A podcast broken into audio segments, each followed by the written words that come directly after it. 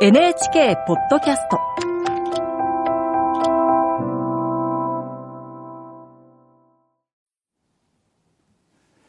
こんばんは、作家の高橋源一郎です。僕の仕事場は縦横がほぼ4メートル、四角い部屋です。出入り口以外はすべて本棚。半分は既製品で、2列になった棚がローラーで滑るもの。それから、作り付けの本棚があります。既製品の本棚は棚が滑るので奥の本の背中も見えます。けれど、作り付けの本棚は本を2列に押し込んでいて、奥にある本は見えません。探すときはいちいち前の本を動かします。なんともめんどくさいです。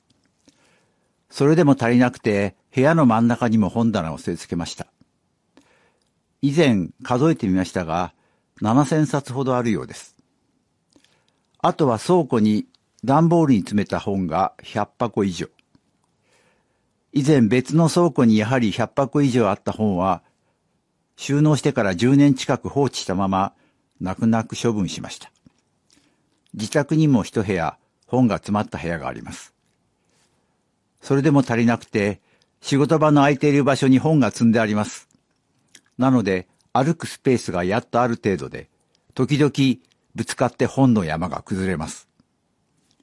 仕事場に掃除にやってきた妻が、部屋を見て沈黙し、それからしばらくして、怪我しないでねと言いました。気をつけますと答えました。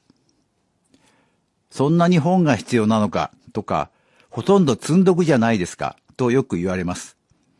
誠にもってそうなのかもしれません。読むだけなら電子書籍でもいいじゃないですか。場所を取らないし、とか。そうですね。もちろん僕もどうしても必要な時には電子書籍を買います。電子書籍リーダーやクラウドの中にも電子の本があります。でもそれは資料として一度読むだけでもう読みません。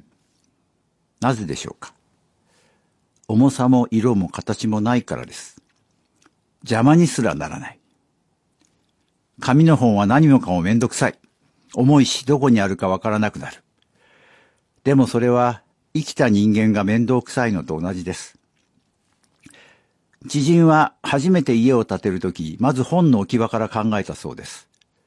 その人の家に行ってみました。あらゆる壁が本、本、本。膨大な本たちの間に主人たる人間のスペースがあります。人ではなく本の住処。まあ図書館の司書みたいなものですよ、とその人は言いました。この前必要があって古本屋で1967年刊行の吉本隆明詩集という本を買いました。すっかり古くなった想定。でも何もかも覚えていました。その本を読んだ頃の記憶が一斉に蘇る気がしたのです。中身など読まなくても、その本の風貌だけで。